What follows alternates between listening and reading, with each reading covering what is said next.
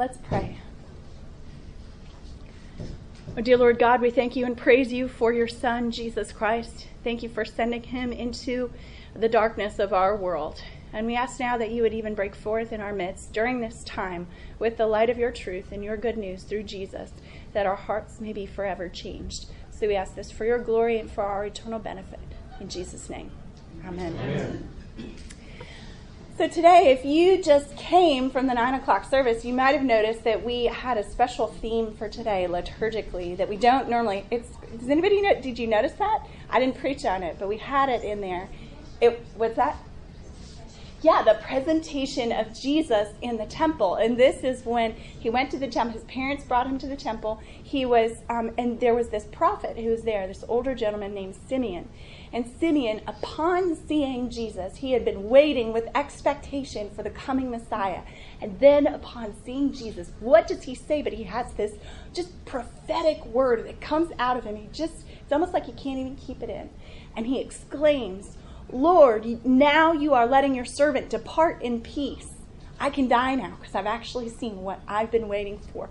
According to your word, for my eyes have seen your salvation, that you have prepared in the presence of all peoples, a light for revelation to the Gentiles and for glory to your people, Israel." Do you hear that theme of light? It is no mistake that this little feast, this minor feast during our liturgical year, happens to fall within the greater season of Epiphany. When anybody thinks about Epiphany, what do you think of? Light and aha, right? The little cartoon light bulb going off over someone's head. Well, there's no mistake that there's this aha moment for Simeon when he encounters Jesus, and it's true for us too that there is an aha moment that changes our life when we encounter Jesus. The prophets of the Old Testament looked forward to the coming of Jesus, just as that Simeon in the temple was looking forward to Jesus' coming. He was in this long prophetic tradition. And Isaiah says in chapter nine, "The people who walked in darkness have seen a great light. Those who dwelt in a land of deep darkness, on them has light shined." Isaiah, like many of the other prophets, knew that the darkness of sin was in the world and even rooted in the hearts of the people of God. And they knew that the troubles and trials, some of the troubles and trials that they were experiencing, were God's judgment upon their sin. And they understood that judgment in terms of darkness, and their sin in terms of language of darkness. So when Isaiah prophesies that the people who walked in darkness would see a great light, he was looking forward to the coming of Jesus. He saw in advance what God would do. Zechariah too, um, the um, let's see, Mary's brother-in-law. Let's do the family tree. Mary's brother-in-law. Remember in Luke chapter one, he talks about his newborn son, John the Baptist, who would prepare the way for Jesus, and he prophesies about his own son, and he says, "You will go before the Lord to prepare his ways, to give knowledge of salvation to his people, in the forgiveness of their sins, because of the tender mercy of our God, whereby the sunrise shall visit us from on high, to give light to those who sit in darkness and in the shadow of death, to guide our feet into the way of peace." He understood the coming of Jesus to be like a sunrise, mercy shining like a sunrise over a darkened earth. He too understood Jesus' coming to mean the forgiveness of sins for all those who believed in Jesus. He had a window into God's purposes for the world. So Jesus, of course, then breaks it wide open when he says, what does Jesus say in John? In the Gospel of John, Jesus says more than once, he says it twice, just in case we missed it the first time. He says, "I am the light of the world." And the second time he says this, he says, "I am the light of the world," and then boom, he heals a man who was born blind, showing tangibly that he is in fact the light of the world, that he brings God's forgiveness and hope to a people in darkness. And so John, um, the Gospel of John's words in that first chapter of John's Gospel, "The light shines in the darkness, and the darkness has not overcome it." And then also, Um, Saint John says in his epistle, his first epistle, "God is light, and in him is no darkness at all." We have great hope through Jesus Christ, the light of the world, hope of forgiveness, and then hope of resurrection, everlasting life, new life even today. So there is that epiphany moment as we encounter Jesus, as the scriptures um, bear witness to Jesus, as the prophetic tradition bears witness to Jesus. And Jesus himself recognizes that truth about himself. Not just that, but he's a light not just for the Jewish people. In Matthew's gospel, Matthew quotes again the prophetic tradition. He quotes again the book of Isaiah and the prophet Isaiah. And he says, um, and Isaiah says this of the people of Israel, and it is fulfilled in Jesus Christ, and then in the newly reconstituted people of God, those of us who believe in Jesus. I have called you in righteousness. I will take you by the hand and keep you. I will give you as a covenant for the people, a light for the nations, to, to open the eyes that are blind, to bring out the prisoners from the dungeon, from the prison, those who sit in darkness. Jesus is that light for the nations, the new covenant, and through faith in him, we too, as we are united in him, we are called to bear forth his name to the world. And the scriptures make it clear that it's to all nations, people of every culture, every family on earth. So there is that aha moment that is not just for God's covenant people, the Jewish people, but also for all nations. Again, in the book of Acts, this idea is appropriated for all the people of God, that those who believe in Jesus will then be a light to others. Isaiah forty-nine is quoted in Acts thirteen. I have made you a light for the Gentiles. And the Gentiles were anybody who wasn't Jewish. I have made you a light for the Gentiles, that you may bring salvation to the ends of the earth. Salvation is for all peoples, light for all nations. And this promise is the fulfillment of the promise that God made long ago to Abraham in Genesis. He said, I will bless those who bless you, to Abraham, and in you all the families of the earth shall be blessed. In your offspring shall all the nations of the earth be blessed. And so I point this out to you because um, Jesus, the light of the world, is not just a flash in the pan moment, but God had been preparing his people all along with expectation for this light to shine, for this sunrise of Jesus' coming to be made known to them. Um, and so when Jesus then rises from the dead, what does he say to his disciples? He says, go, therefore, and make disciples of all nations, bear the light of Christ to all peoples. He says, um, then in, in Luke it says, the Christ should suffer. It is written that the Christ should suffer and on the third day rise from the dead, and that repentance and forgiveness of sins should be proclaimed in his name to all nations, beginning from Jerusalem. You are witnesses of these things. Those first disciples of Jesus were witnesses to Jesus as the light of the world, and we too, as believers in him, are called to be witnesses, even in the midst of the darkness that we might find um, in our own households, in Birmingham, in Alabama, in the United States, and even to the ends of the earth. Um, and why? Why do we do this? What is the ultimate purpose? It's to bring the glory of all the nations into the heavenly temple, into the New Jerusalem, so that all nations would worship God the Father. All would see and know that he is God and he is good and he has loved us even to the point of his own death. And so in Revelation, there's this beautiful vision of the end, of what will happen at the end of all things, that as the New Jerusalem descends down to earth, then all nations will come into that new city. All nations will worship God, people from every tribe and language and people and nation. And by the light of that city, by the light of the Lamb, the nations will walk. And so we see light all throughout Scripture, from the very beginning even to the very end, made manifest in Jesus Christ and then entrusted to us as Christ bearers into a darkened world, so that then at the end of all things, we all might dwell in that city of light, with Jesus Christ our Lord, to worship him eternally. So I think of um, my twinkle lights. I leave my twinkle lights up um, all the way through Epiphany. My parents have this tradition. They, you know, they finally set up their Christmas tree, and then they think, oh, no, we've got to take it down when Christmas is over. And they've decided to linger through the twelve days of Christmas. So usually by January sixth, then they take the Christmas tree down. But they've t- maybe it's sentimentality as they get older, but they've just decided to leave the um, twinkle lights on their mantle, just because the light is still, do- you know, it's still dark outside. It's still a long night that we have until the light grows and the day gets longer, and so they'll leave those little twinkle lights as little signs of hope. And um, I have taken to do that too. And I turned them on last night, and I was just like, so they're so beautiful, aren't they? The light shining even in the midst of that darkness, the gentle light of each little twinkle light strung together. And I think about that too. I do a lot of flying, and one of my favorite things is to fly into a city at night. And as you get lower below the cloud cover and you start to go lower, you can see all the lights, can't you? I love thinking about that. Wow, those are places where there are people.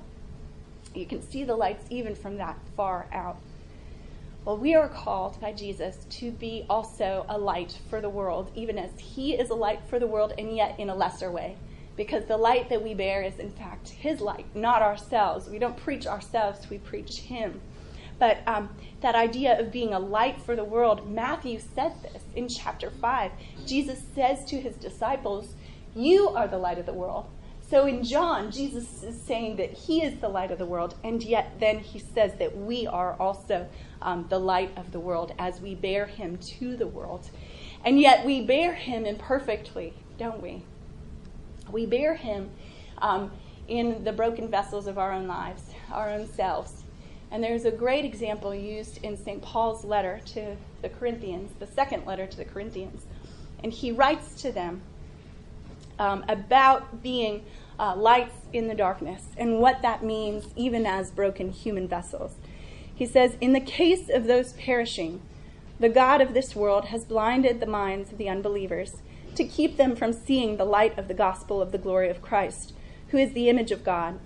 For what we proclaim is not ourselves, but Jesus Christ as Lord, with ourselves as your servants for Jesus' sake. For God, who said, let light shine out of darkness, has shone in our hearts to give the light of the knowledge of the glory of God in the face of Jesus Christ. But we have this treasure in jars of clay to show that the surpassing power of God belongs to God and not to us.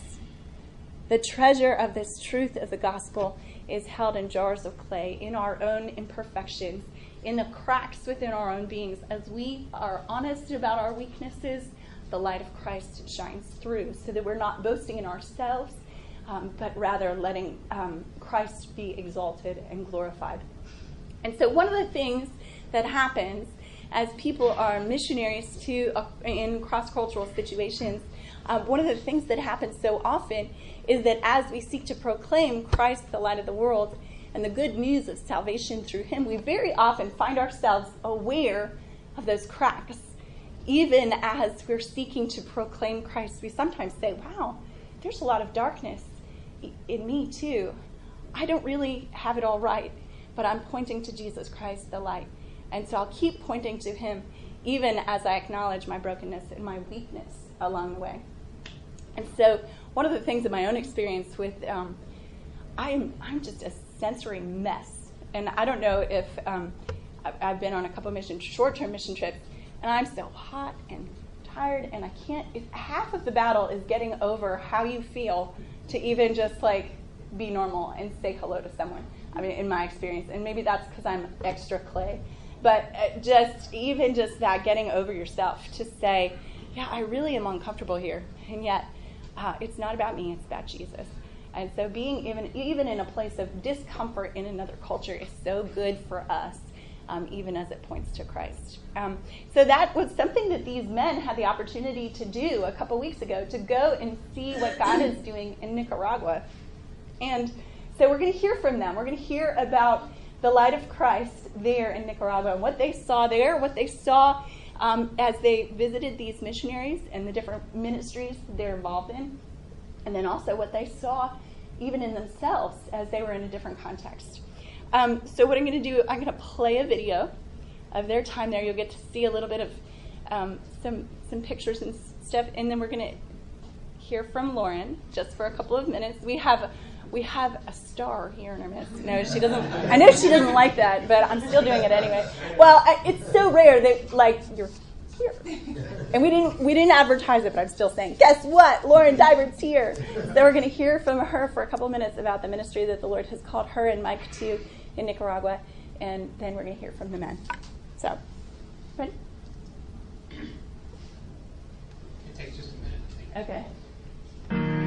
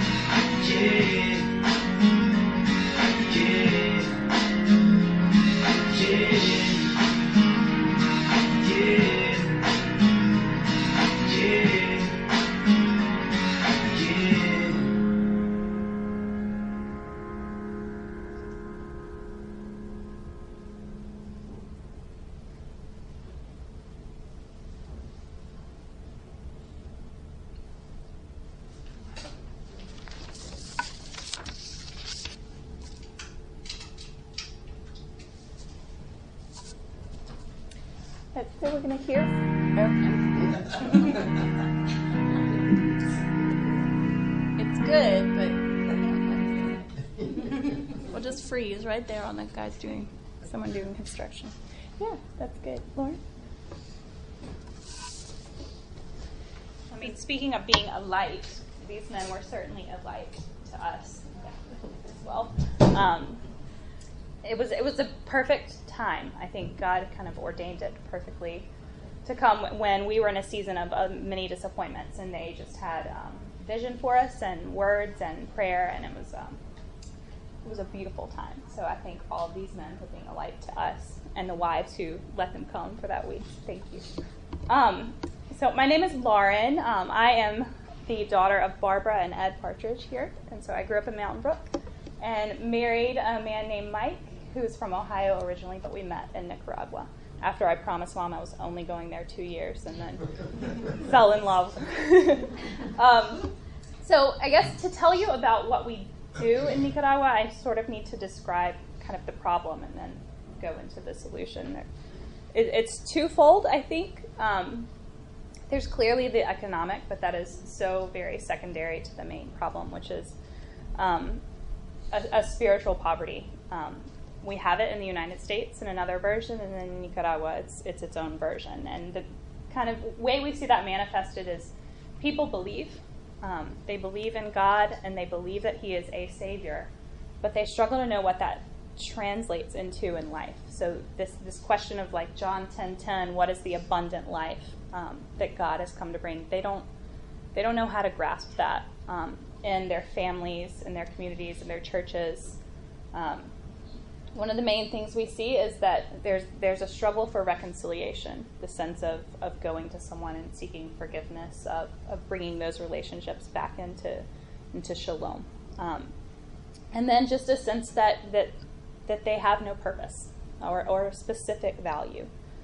Um, so those are major, major spiritual um, poverties that we see there. And then, of course, there is the economic. Um, It's forty-five percent underemployment, which means you either have no job or work one odd job once a week, so end up with nothing. So kind of coming into seeing that, you see that there's sort of this this culture without a real sense of discipleship of what it means to live this life in Christ. Um, and then you see all of the, the economic battles they have as well. So looking at those two things, um, Mike was just praying through what what do you want me to do, God? Where where would you have me in this country? And he felt God very clearly say, well, you know that blacksmithing hobby you learned, just who knows why? Um, that's what I want you to do. Um, and so he started with a, a really small school in a small town and taught blacksmithing to a bunch of men. And then the beautiful thing about working with your hands, and I think maybe more with men than women, is that they can focus on something else, and then they can talk about God without having a sense of, of fear or embarrassment and all those things. So praise God, that's what it ended up being. Yes, blacksmithing, yes, a lot of men learned, but more than anything, it's it's let's talk about Christ and what he means for us, and, and who we are and how we live life and how we do family. Um, so he started that school, and then eventually it has grown into something much bigger in central Managua, and we um, are teaching one hundred thirty-five high school students, blacksmithing, carpentry, welding, um, auto mechanics, sewing, and cooking. And we have seven teachers in total, seven Nicaraguan teachers. And then the, the thing that our heart is, is most um, involved in is the apprenticeship program, which is we take those seven teachers we have and then work with church leaders in Nicaragua who recommend apprentices to come to us and learn a trade for about two years. And in that time also learn um, through Bible study and counseling and um, kind of marriage training, fam- parenting training, all of those things, kind of what it is to live out this this abundant life. Um, as a side, I, I work with women who are coming out of prostitution and do the same thing with, with trades as well. And then that, of course, lends itself to talking about who our Lord is um, for these women. And, and th- their main struggle is um, a sense of feeling forgiven. Um, so working with their hands, they, they can talk that out as well. Um, so that is what we do. And then Elizabeth is um, in N C A Matagalpa, which is um, a small Christian school. And she is there um, building up those children so that they may know who the Lord is and, and what he, he can be in their lives. Ultimately, our Our heart, Elizabeth's as well, is to train leadership in this country. They, they've lost that sense of people who can disciple, so we're we're trying to disciple disciplers so that they can then be a light to to their own country. So that's the ultimate thing. Is that fast enough? Yeah. Okay. No, you're wonderful. We could. Oh goodness. We could take your. Thank you. But these men should talk because they were awesome. Thank you. Well, I'm going to start with um, George Elliott's. Just stay right there. Uh, George Elliott, as you might know, his daughter is our other um, Advent-supported missionary in Nicaragua, and so that's Elizabeth. So, and you had an experience before the trip and then also during the trip. Right. Uh, Shirley and I had the good fortune to go down in early December to just to visit with Elizabeth and to really vacation with her, uh, which she needed at that time. But we um, going back with these men, it, w- it was different. Um, initially, when Elizabeth decided to, to go to Nicaragua, I thought of uh, this little light of mine. You know, here I am sending my little girl. Well, those of you that know her, I had nothing to do with it uh, other than being at the hospital the day she was born. But um, in that image stuck with me as we were preparing, as we men were preparing to go. That you know what. What can I do? What you know, my little light. What what can I do? And you know, it was it was profound the way that that uh, as I, you know, opened my heart, thinking that I was going to shine down down there. Th- those people, it, it was all shining back. Um, as I look through these pictures again and again, I see that I'm standing around all the time, and it's and it's and it's. I felt like I felt like the light was shining on me. Um, And it was, it, it it was magnificent to see the the, the light that, that Lauren and Mike are, and Elizabeth, the light that they're shining in, in the darkness there. Um, it's magnificent what, what the Lord's doing with them. Thank you, and you can just pass it on. Um, Britton Neal, you don't need to stand up. I'm not going really to stand up. Believe me, he is. He is, the, I he am is a wonderful photographer there, and there's one picture in particular that we had noticed. Yeah. That, yeah. Um, well, f- first let me just say how proud I am of the Advent to have some small affiliation with uh, Mike and Lauren and Elizabeth, because uh, just y'all are doing such great work down there, and uh, and we appreciate it. Um, Talking about the light, um, I, you got to see several pictures, but I probably took seven hundred pictures down there and just kind of going through them. And the one that really jumps out at me is the light being from Christ being reflected back from these children to us. And uh, the one is that really jumps out at me is Raymond and, and uh, Maria. When they're just they're, they're having a great time painting and you know playing with the paint and gets the paint on his nose, and it's just it's just tremendous. Yeah, it's really so the light there that you saw from people, you it was unexpected to right. see such joy in the midst of what we would consider very um, dark circumstances. Right. Exactly. Indeed, I'm gonna Gerald. Do you have anything you want to share? This is Gerald Stout. I'm the quiet type, so this is different for me. Um, probably the, the one moment that stands out for me, and I think most of the guys would agree because we, we had a lot of conversation about this, is on, uh, I believe it was on Monday, or was it Sunday that we went to Ramon's house? Monday. Um, Ramon is a young man, thirty-five, thirty-eight years old maybe. Um, that works with Mike. He's one of his instructors in the, in the blacksmithing shop, and they were nice enough to invite us to their home um, to have a lunch one day. And um, to describe their home would be, I mean, I, I don't even need to try to describe it, but it's it's very modest, very, very modest. Uh, it's in a line of little modest homes uh, on top of a ridge, and I think most of those are family, extended family members that live in this in this line of homes, and I, th- I think we were all affected a lot by their hospitality, one. Uh, the one thing that really sticks out in my mind is uh, I took a picture. I, I haven't shared it. It wasn't in this. But uh, Joan has seen it. It's uh, the boys, Lauren's boys and Raymond's son, uh, who are about the same age, uh, digging around in the trash can where they where they keep the toys. And, um, I mean, we're we're... You know, we're talking about dirt floors. We're talking about a dirt yard that's just swept clean. We're talking about livestock in the yard and, and all that. But just watching those kids and they're the same. I mean, their circumstances are totally different, but they're the same. And it made me think about us.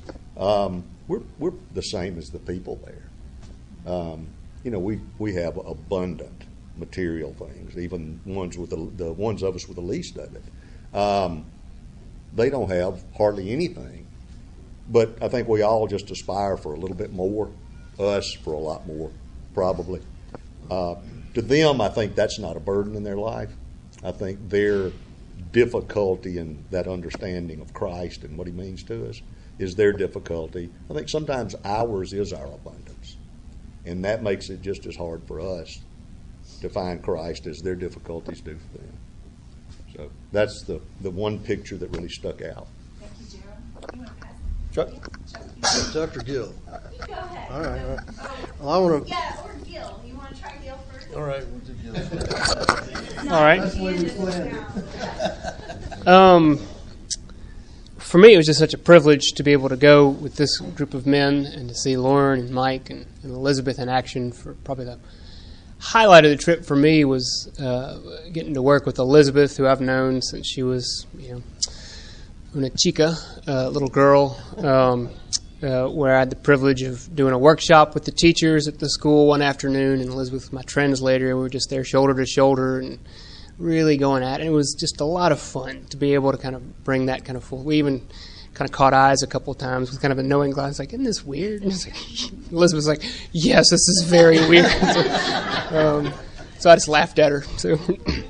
Um, but to back up a hair, we got together on Thursday night. Um, the, the group did, to talk a little bit about the class, but also to get together after the trip one more time. And I threw out a question, which I've been thinking about myself, um, why we, in hindsight, why I have to sometimes romanticize the poverty almost. It's a really hard question. But to to think about what we saw, to make it manageable. Speaking for myself, I've got to put a, a turn on it. And then thinking about Deborah, who's leading us to really think hard about the presentation of Christ, the light to the world, the light to the Gentiles. In the in the time since Thursday, I've thought a little bit about um, that great verse in Psalm one thirty-nine a different way. The darkness is not dark to you. Even the darkness is as light to you. It made me think, you know, well, well, well there's God. So predictable. Um, and there's us so utterly foolish. There's me so utterly foolish. There's God calling things as they actually are. You know, I see dark, and I say, look, it's dark. I see poverty and say, look, poor people. I see rich, and I say, oh, look at us. You know, we're going to help. We're wealthy. You know, we have something to offer. And God sees things as they actually are. Um, he sees things and says, it's not dark. There is no darkness to me. Darkness is as light to me. The darkness that you see is as day to me. It's the midday sun.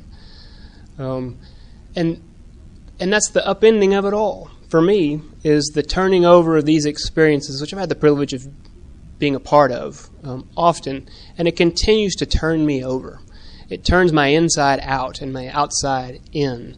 In in ways it's really ruining, but in ways that are really great. You know, I crave that ruining. And then the last piece, and this is one thing I did with Elizabeth when we were there, um, to put a little bit of Bible in it, um, a little bit more.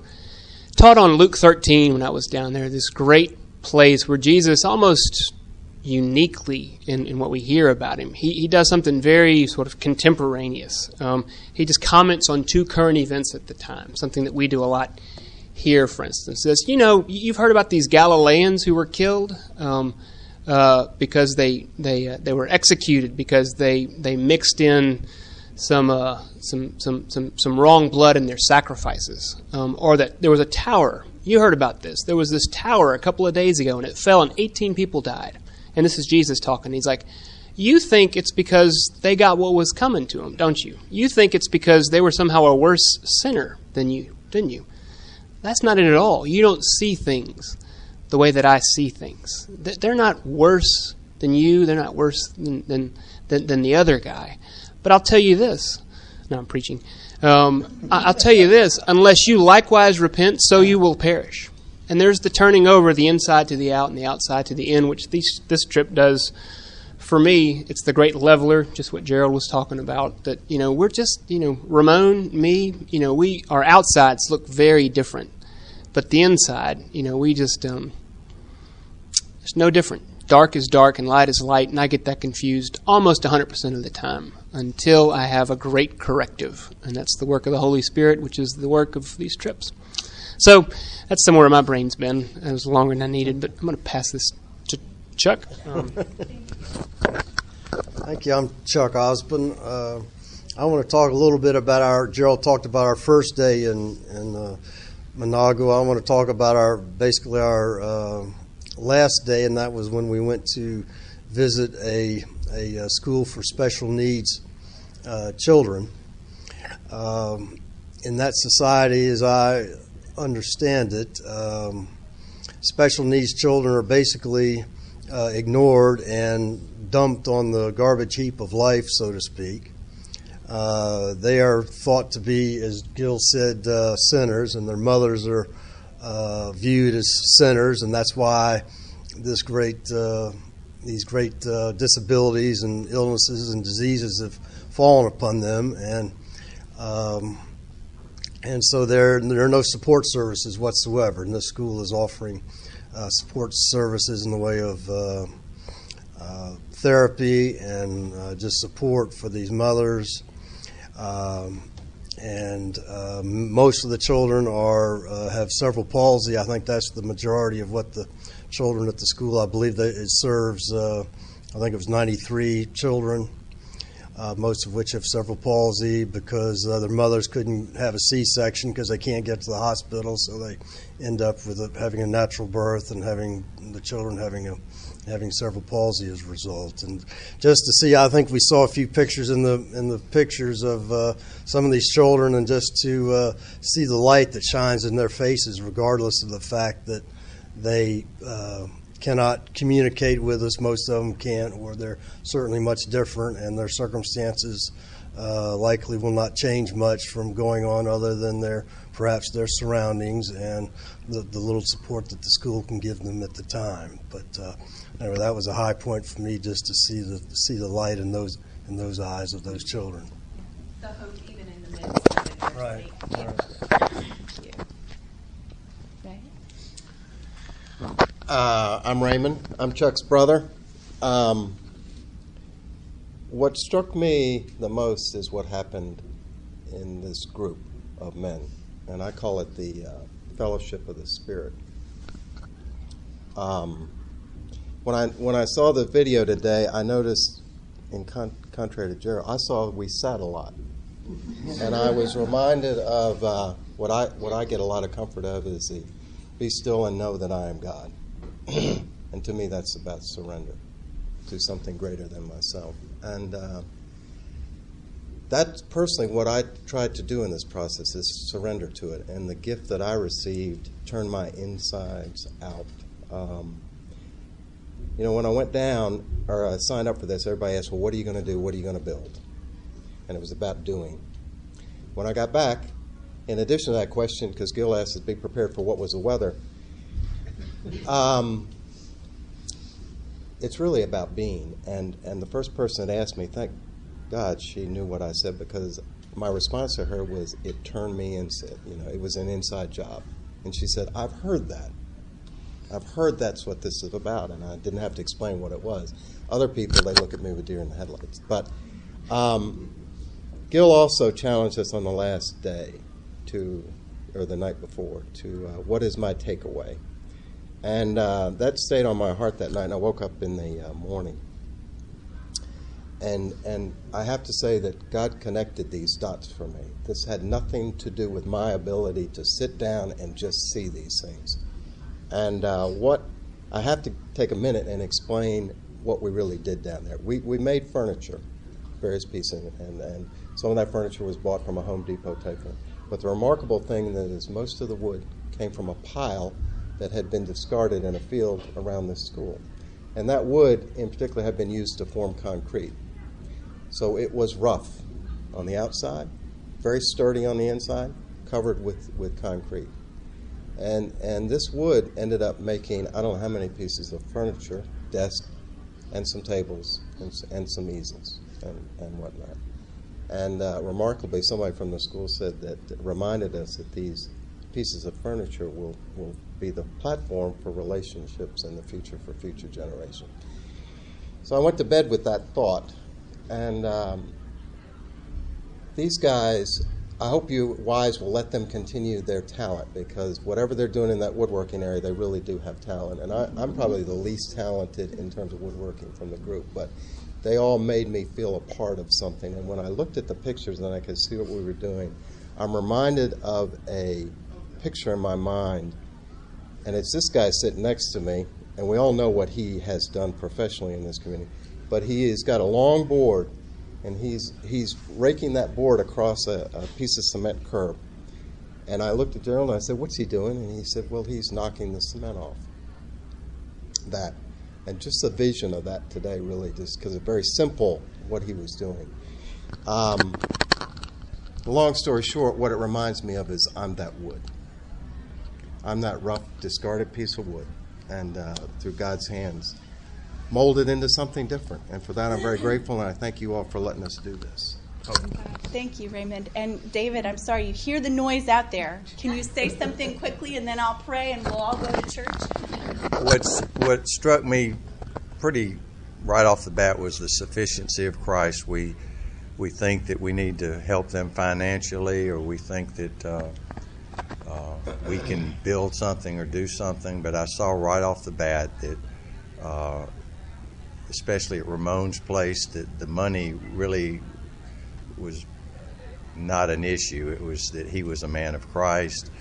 The Diverts, who we all look at as kind of super missionaries, were, were in a bad way because of relationships. And again, we tend to lean on the fleshly relationships and, and uh, are always disappointed, whether it's our child, our husband, spouse, or our good friends, but that if the relationship is in Christ, that that's sufficient. And but just the sufficiency of Christ, that we we think in our own strength we can accomplish or do these things, but it's He guiding us and being a light to our path so that we can uh, in turn be a light to others. Amen. That's so true.